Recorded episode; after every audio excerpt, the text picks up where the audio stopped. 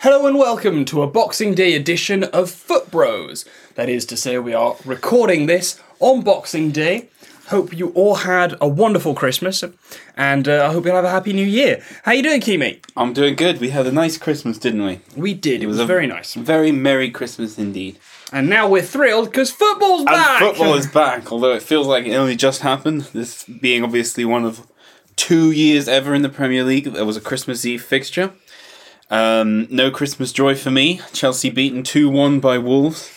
Raheem Um, Sterling failing to pass to his teammates. Yes, in one of the most horrendous errors of the year, Raheem Sterling, in a three on one with the goalkeeper, decided to have a shot. And it was a bad shot as well. It was not a good shot. And it just went straight at the goalkeeper. And Chelsea went on to lose the game.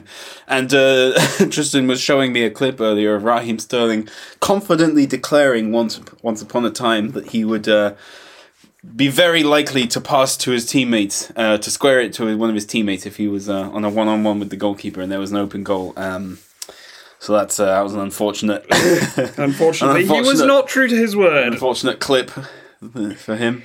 But anyway, um, yes, today is Boxing Day, so we've had some we've had some games already. Newcastle Some thrillers. some some thriller games. Yeah, Newcastle. Well, we'll get into them a bit later, but another defeat suffered by Newcastle. Luton beat Sheffield 3 2 in a game that saw uh, two turnarounds in five minutes. Which Wow. is pretty crazy. And there were two own goals, I think you said. Yeah, so what happened was Luton were leading for most of the game 1 0, and then just after the hour mark, Sheffield pulled two goals back in five minutes to make it 2 1. And then, like 10 minutes later, Sheffield scored two own goals in five minutes, and it's 3 2 to Luton. And then it ended like that. Crazy. Wow. That is crazy. Luton are doing very well. Um, They're fighting to get out of the relegation they are fighting, and they're they're fighting hard, and they might they might succeed. And we I guess we all kind of hope they do because they're a fun little team They are. with a fun little goofy stadium. That's true. but uh, that's today, and we still haven't spoken about the last game week. Um, so there were some interesting things coming out of that. Palace and Brighton played each other, to, ending in a one-one draw, which, uh, funnily enough, was apparently the fifth season in a row when they've had a one-one draw in the Premier League, which is a joint record. um, the other the other record is, uh, or the, the joint the record it's joint with is Spurs beating t- Man City two one for five years in a row between like 2004 and 2009. Um, that Spurs really gets the better of Man City. I mean, they, they over time they just yeah something about Spurs. It's like a, it's a bit of a rock paper scissors thing, isn't it? Man City beat everyone. Spurs tend to lose a lot, and then Spurs beat City. it's just that's how it is. must be a psychological element to it. It's like you, you, you know you're you know this is the game that your team tends to lose, and it's sort of Yeah. something something in it. Well, they, yeah. I mean, that's another thing that's cool about football is that these these rivalries and these big games they make a difference. Yeah. Uh, for the people in them, for the fans, for the players, for everyone. So, that, so yeah, this might be that. Um, United and Chelsea, Manchester United and Chelsea uh, had another two shocking, def- embarrassing defeats. Uh, it's just uh, it's just not a good season for either of those clubs. United losing two 0 to West Ham, who in fairness are doing quite well. They are. They They're are now in well. sixth. Um, so good season for West Ham, and Chelsea again. Like I said, losing two one to Wolves. But, but, but somewhat more surprisingly is Newcastle starting to string together uh, a series of defeats. Um, where once they were looking very very strong indeed, and and you know still are in when they're at home and when they're comfortable, but away from home they've had some bad results recently. Yeah, it's not uh, been great. losing losing three one today to who was it? Forest Uh, yeah, it's who are a team in the relegation zone. Although Forest are, could be experiencing some new manager bounce here because Nuno just joined. Well, that does help. But Newcastle, I saw. I although I just said at home they're usually very comfortable. They were at home today as well, Yeah, there you go. and uh, that didn't help them. Chris Wood, who was their player like a year ago, uh, scoring a hat trick against them, yep. which is a funny one.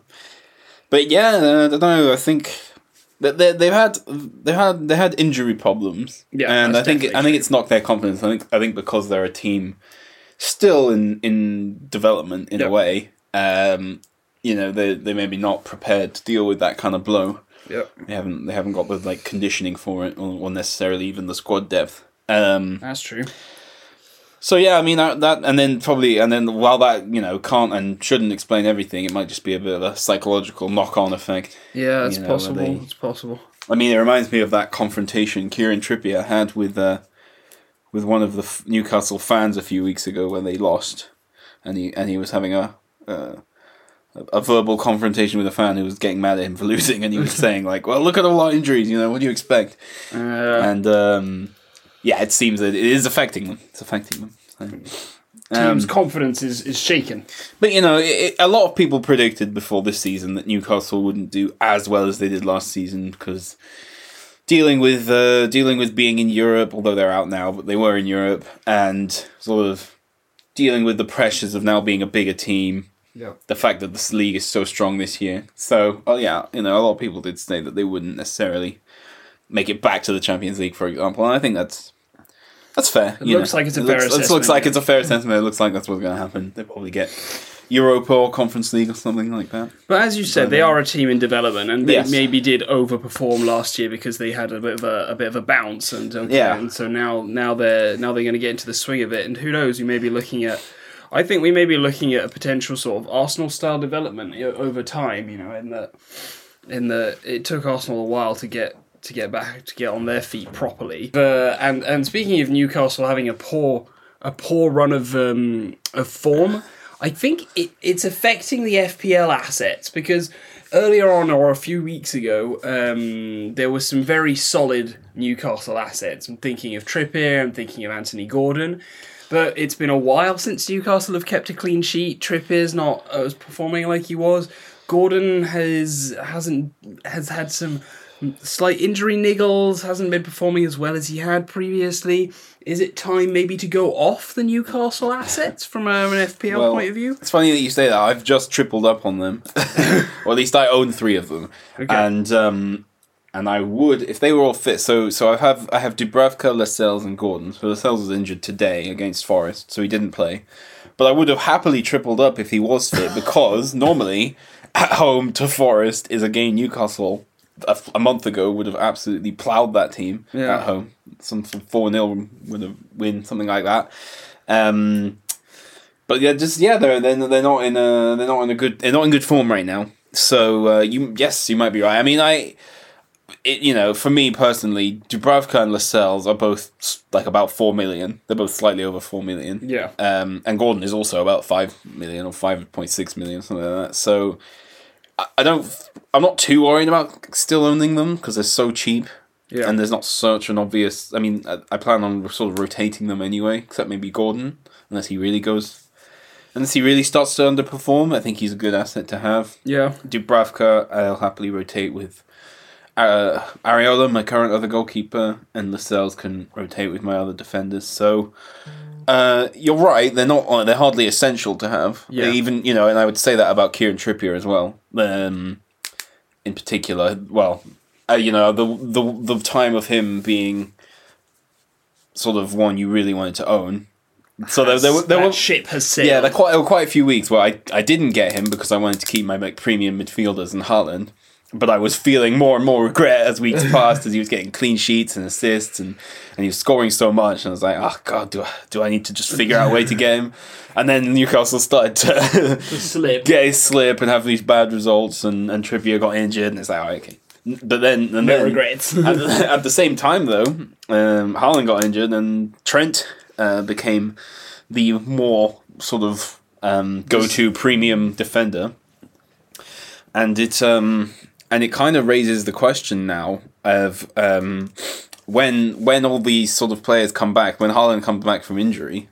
It raises the question, and with Solanke and also sort of um, performing really well as a forward, he just scored today. Scored a hat trick last week, which is very surprising. And Solanke's playing for a team right now that's performing really well, so that also adds to his adds to his his uh, his cachet. Yeah, well, I mean that hat trick he scored. You so sometimes a player will just pop up and score a hat trick, and you're like, oh my god, are they are they essential now? And then they tend not to replicate the feat. But but Solanke's really finding some consistency. Yep. So um, with him showing up, with with Trent performing really well, with all the mid, sort of premium midfielders performing well, um, and then so when Haaland comes back, there will be a bit of a question as to who you pick. There'll be a real dilemma. Um, you can't afford all those people. Yeah. Um, so so yeah, it'll be a tricky one. It'll be a tricky one for me. So I currently own all of them. So I currently own Solanke, Watkins, Salah, Son, and Trent. Yeah. And when Haaland comes back from injury, I don't know who I need to move on in order to make money, in order to free up money. I, I really don't know. Well, I personally own Watkins, Solanke, and Haaland right now. I've kept Haaland despite despite the injury, Okay. and I don't have Trent. And personally, I'm not missing him too badly. Uh, I I think you know if we look at our respective scores over the last few game weeks, they're pretty similar. Uh, I might have lost a couple points here and there, but uh, but overall, especially when Haaland is back, like right now, I think Trent might have been worth it, but it's too late for me to do that now, and I was doing other stuff. But especially when Haaland's back, I think Haaland is a. It's better. You're better off having that solid attacking lineup. You Yeah. yourself have said this isn't a season for clean sheets. So if you if you wanna if you wanna get a defender, I don't think premium defenders are the way to go personally. Yeah, that might be true. But another, there is another source of funds that I could look at, which is Saka. He, he's not lighting the world on fire right now. Hmm. He's not. You know, he's doing okay. He, he gets he gets a a return regularly enough, but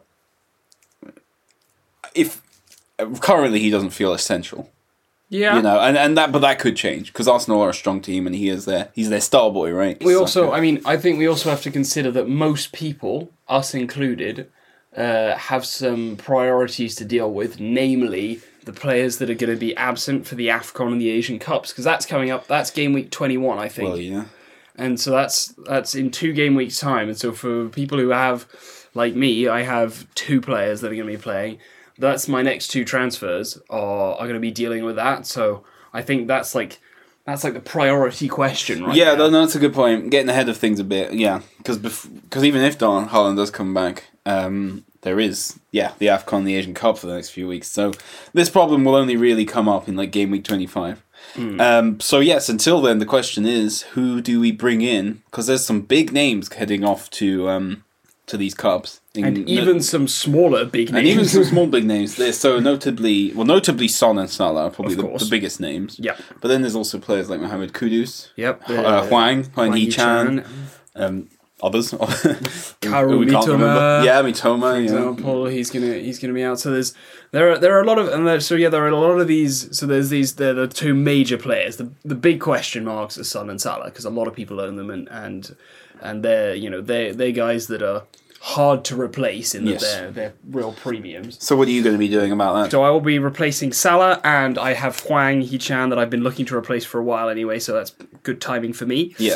I personally think I'm looking at uh, West Ham, who are performing well. I would have got Kudus, but he's he's going to be going to Afcon probably. Yeah. Uh, and so uh, so I'm going to get Jarrod Bowen, I think, Yeah. in for Salah, and then uh, in for Hwang.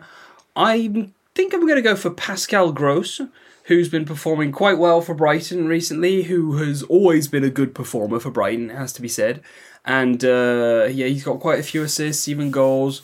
And I think Brighton are, are slowly coming back to to some decent form. At least I hope they are. And uh, and so yeah, I think I'm gonna go, I think I'm gonna get get Pascal Gross. Okay. Fair enough. I um that sounds good.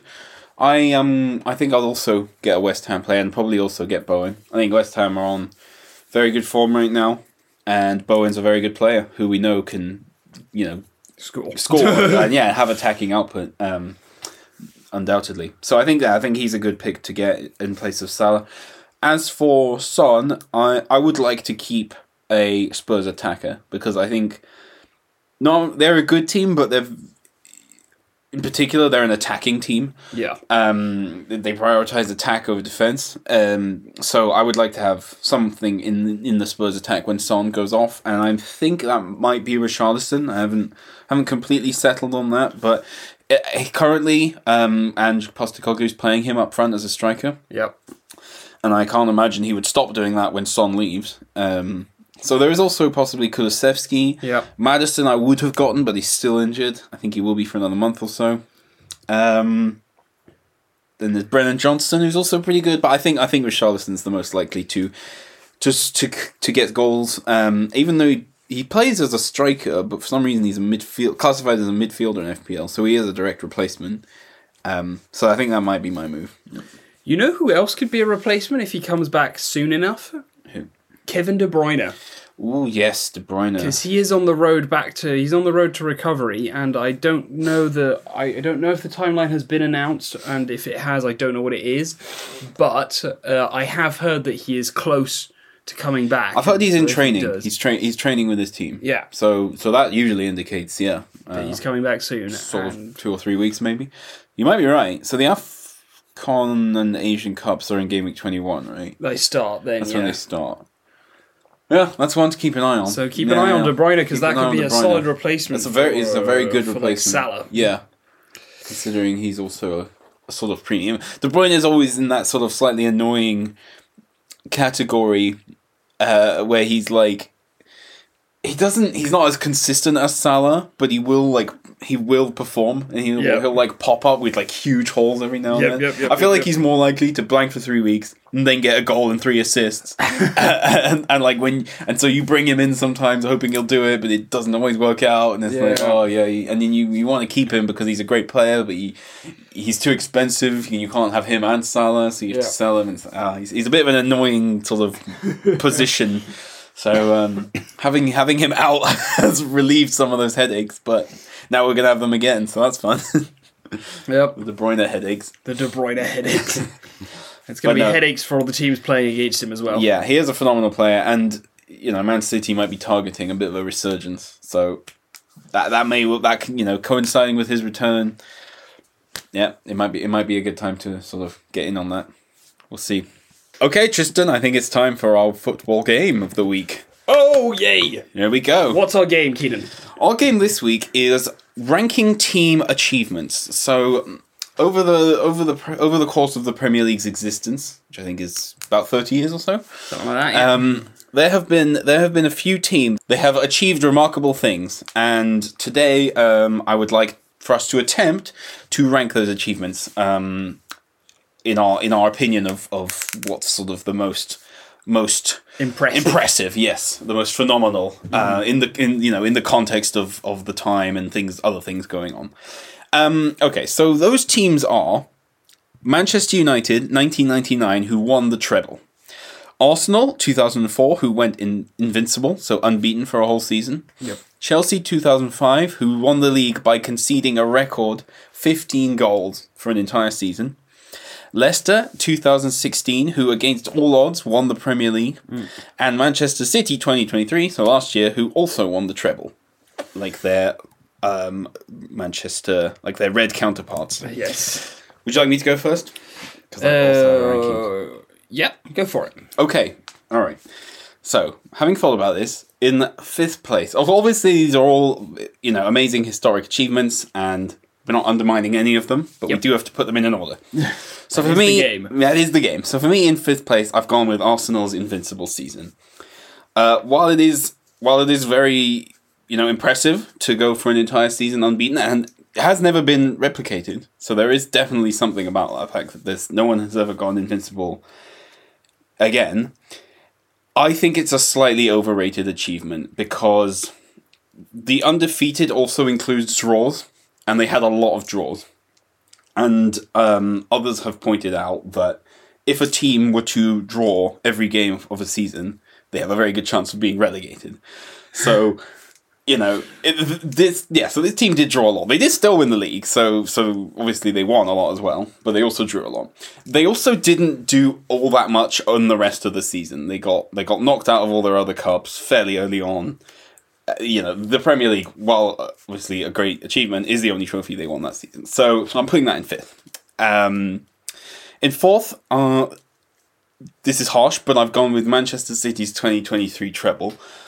I it's a, it's incredible to win the treble, but the reason I put it in fourth is I do think they they just were the best team, and and therefore it's a lesser yeah, achievement. Yeah, and I'll explain why. I'll explain it. That sounds really harsh, but I think it's a more impressive achievement to win things when your team is sort of not on paper as good as others.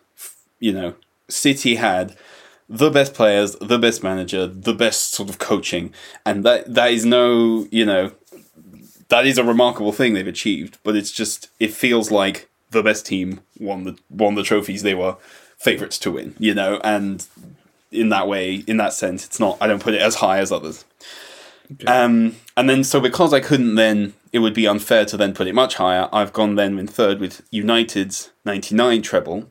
Then this might be biased. Sue me. I put Chelsea's. I put Chelsea's um, 2005 season in second. They so to put this in context, so they they conceded only 15 goals in a 38 season, right? And they only lost one game in that season. So so to put that a 1-0 defeat. So in context, if they had managed to score one goal in that game, they would also have gone invisible, invincible like Arsenal did. So, so mm. that's why I've put it things in that way. I just think conceding 15 goals, no one has, else has ever come anywhere near that. It's there's just I don't know. I just think having such an impenetrable defense and winning the league in that way is is quite is quite a cool achievement. But it does not compare to what I put as number one, which is Leicester 2016 winning the league.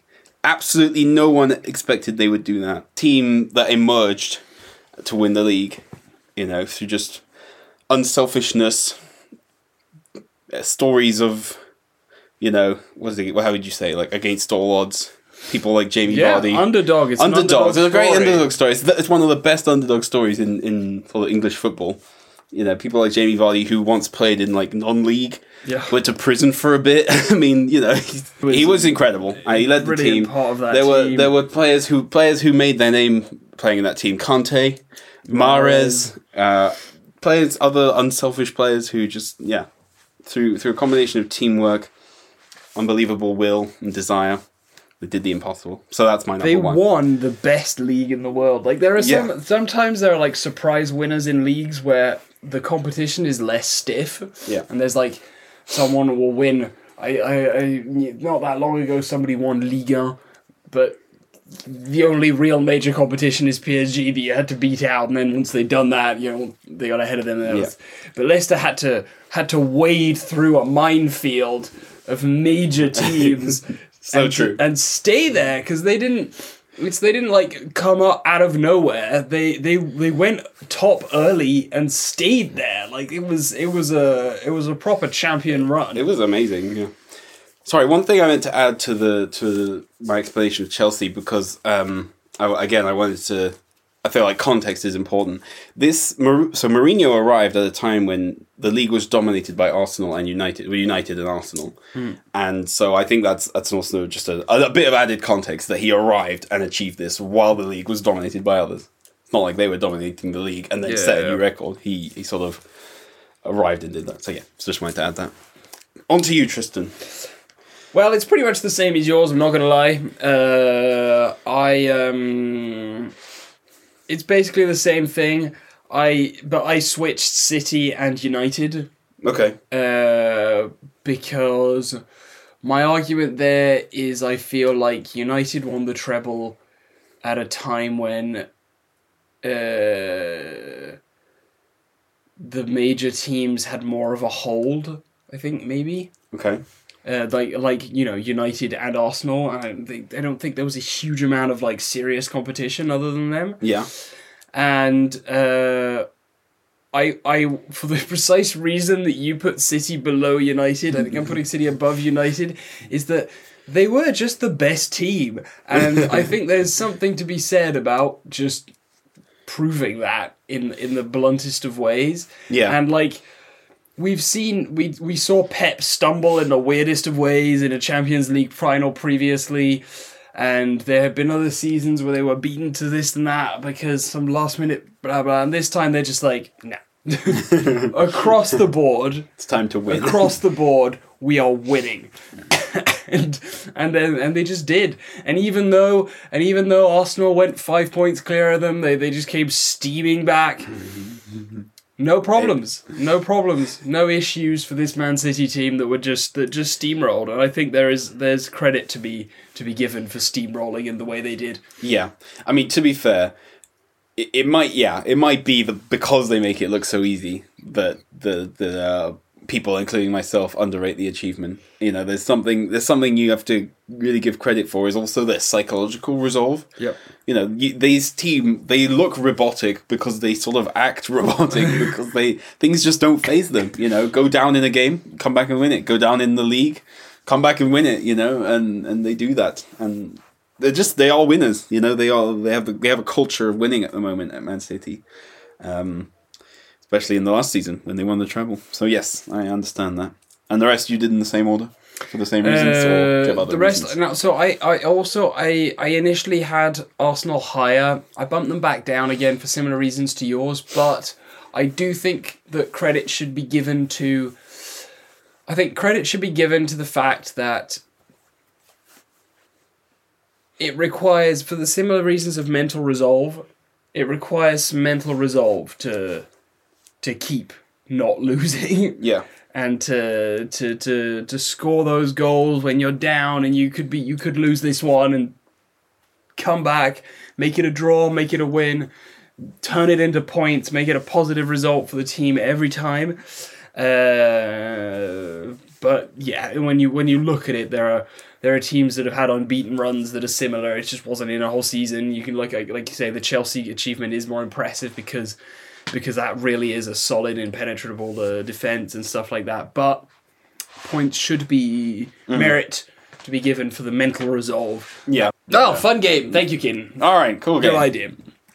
Let's let's have a little. I think it's time to take a little moment to talk about uh, a, a major football topic right now, but that isn't related to to scores and results. Yes. Uh, the recently not shut down European Super League. Yes, the European Super League has, has re-emerged as as a topic of conversation because there was a a European court ruling that said UEFA um, abused its dominant position to basically shut down the possibility of this European Super League happening, which sort of, from a legal perspective, paved the way for it to happen once again. Um, so so it came up again. It was being proposed. It was being discussed, but um, quite quickly almost all of the sort of um, participants from the last time who had who had um, proposed to participate quickly made us put out statements saying they would not be participating in this one. They they wanted to. It was all very similar, at least in the Premier League. It was sort of like we you know we want to keep working with FIFA and UEFA and the FA to uh, to create uh, to to sort of keep um, having exciting European competitions and and yeah, we we don't want to no interest in entering a, a new league format. So so it seems to once again be dead in the water with only Real Madrid and Barcelona, all the big teams that are still cheerleading it, championing it. Um, but yeah, so what are your what are your thoughts on this on this European Super League? They they seem to have so the format seems to have differed a bit. The proposed format seems to have differed a bit from last time. Last time was really a bit crap. It was just like it was just a, a an exclusive league, no relegation or anything. Just very very sort of Americanized, kind of like closed league. All the big brand teams Yeah. would play against each other. That's what it was last time. this time it was it's a bit more inclusive and it seems a bit more interesting. Uh, so Fabrizio Romano, the uh, the football journalist, put out a tweet where he kind of laid out how um, how the proposed format would look. So it would be 64 teams with three divisions: Star, Gold, and Blue, with promotion and relegation between them, and then 14 games for each team um, each season, seven at home and seven away, and there would be two phases to it: uh, a league phase and a playoff phase. So that does sound somewhat better than the the old format that was being proposed, which was much more elitist, Yeah. and much more closed off to the sort of big name teams, um, the big brand teams, the ones with money, the ones with big followings. The you know the, the old version really was just for them, and it was for them to make more money, and and this still feels like that, but a little bit more open, a little bit more digestible for the fans. Um, but still, the base format is a little bit. Yeah. They also proposed a, a women's version in the new one with a star and gold. Yes. So it's so that is good as well. So there are improvements, and you can see that they're trying, and you can see they're, you know, they they're behind the scenes working with their marketing people to try and make it a bit more, a bit more digestible to everyone. But ultimately, they've kind of shown their hand beforehand, which is they. It's just an effort to make more money. It's an effort to have them in permanent European Yeah. pu- yeah. Exactly. Um, Because even though there is promotion and relegation in this in the in the new version, the fact of the matter is that that, that it's that it's promotion and relegation from one league to another. So unlike the Champions League, Europa League, Conference League, where you have to you have to get into them via your domestic performance, and so it can wildly vary from a season to another. Star, Gold, and Blue. You you get promoted and relegated within the, the, the thing. So if you come bottom in star, you get relegated to gold. If you come bottom in gold, you get relegated to blue. And if you come in the lower part of blue, you get relegated out of the of the thing, and you have to perform well to get back. Yeah. But that means that the big major teams, the major teams that are going to be like in Star League, uh, it's highly unlikely that they'll ever be completely relegated out of the European thing, which means they basically have permanent. Well, European it's football. yeah, it's, it's so true what you said. It's that is really the thing is to have a permanent presence in some sort of European competition with eyeballs. And as I recall, the original um, sort of version of the European Super League was the ringleaders were Manchester United and Real Madrid, and you can understand why because even then Manchester United was struggling with performances. Uh, they weren't sort of they weren't in a position to consistently be getting Champions League, and Real Madrid feel hard done by because they're such a huge name in football, but but they're not. A, but the La Liga is not able to compete with the Premier League right now for eyeballs and for money and for sort of sponsorships and so on. Um, so so for Real Madrid, they really want something else to to be a bit of a cash cow for them for what they feel they deserve. Um, and Manchester United, they want you know, a, a permanent route, like you say, a permanent route into Europe because they can't really do that through actual football right now. Um, but uh, but yeah, now now Barcelona. So now the two teams that really want it are Barcelona and Real Madrid, and and it's really just because, like I said, La Liga can't compete with the Premier League right now. Um, for viewers. for viewers and for brand deals and all that stuff, they're Yeah. not. It's not as well run, and so you know Barcelona in particular are really financially uh, in a bad struggling in a Real Madrid and Barcelona are suffering from the losses of Ronaldo and Messi. I mean, Ronaldo left a, a Yeah. while further ago, and Messi as well. It's been a couple of seasons, but I think that the the the matter, the fact of the matter is, a lot of people turn to Real Madrid and to Barcelona for those two players. A lot of the newcomer football fans across the world who sort of learned to love football with those those goats, as it were. Yeah. Uh, they watched Real Madrid and Barcelona for those players more than they watched the clubs. Well, they were yeah. I mean, so they were the last, the most recent ones. But but once upon a time, Real Madrid and Barcelona had all of the world's biggest players. Yeah, that's you know, there, was a time when when they dominated world football. Um, you know, for example, like there have been a lot of landmark occasions, like like Haaland coming to Manchester City. It, it, it seems strange to say, but someone pointed out that this is one of the first times that a young superstar actually went to an English club over one of the two Spanish giants. True. It's almost you know in the past it hasn't been like that. A lot thing a lot of things changed mostly because the Premier League has just been better managed. Mm. You know they've they've done a good job of sort of making the league as a whole seem more, more important, making mm-hmm. even the smaller fixtures seem important, making uh, that it's sort of interesting and compelling to watch. And as a result, they have become more important. Those teams have gotten stronger. The whole, almost all of the Premier League is just so good. Like, you know, Yeah. and we're seeing that being played out week in, week out when relegation teams beat teams at the top of the table. You know, it's just it's just such a good league and people want to watch it. And then and that creates a cycle. More people watching, gets more brand deals, gets better players, gets more people watching, it goes on and on. And and so and so frankly this is a bit of a desperation thing right now for for the uh, Real Madrid and Barcelona. Um, I will say this though, as you told me that you you heard Klopp say, so this is definitely me me taking words out of other people's mouths. But um, I will say that it is nice. Uh, it's nice. It's it's not a bad thing that UEFA and FIFA uh, corrupt and awful as they are, get a bit of a kick up the arse uh, in terms of monopolies. Like that, they are reminded that they don't just get to do whatever it is they want. I personally, for example, do not like the new Champions League format at all.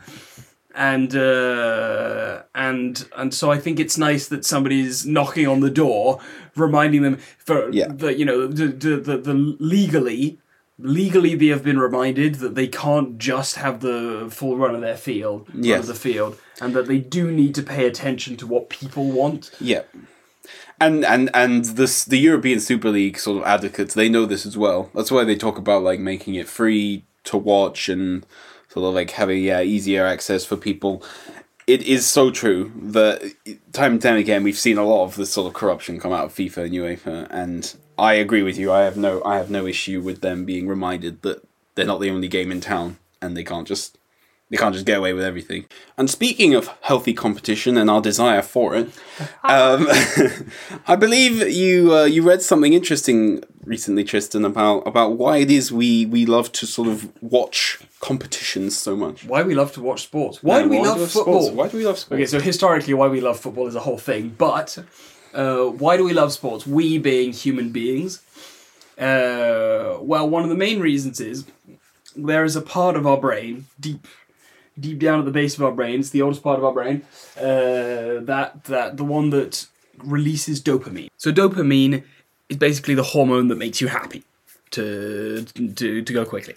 Um, and that part of our brain is concerned with a certain number of vital functions. For example, eating is is is something. If we, when we when we eat, uh, it, it it gives us dopamine.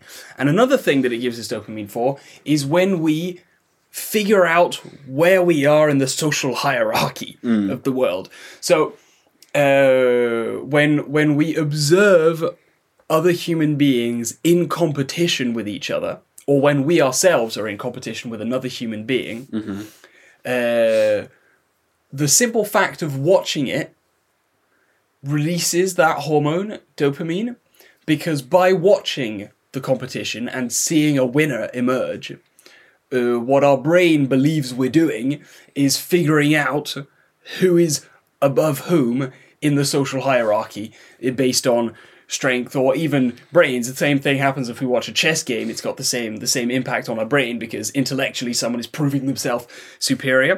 It's interesting. This only functions uh, with human on human competition. So human versus AI or something like that doesn't work in the same way because our brain doesn't believe that it's helping to to create that social hierarchy. All right. And so, basically, watching sports releases dopamine and makes us happy in our brains. Crazy fact, and uh, we we know one of the reasons we know this is because uh, if you in in like chimp colonies, uh, whenever there's a fight between two uh, two uh, two chimpanzees, the other, all the others will stop and watch. And they're like they'll be they'll be attracted to what's going on. It's like a major event.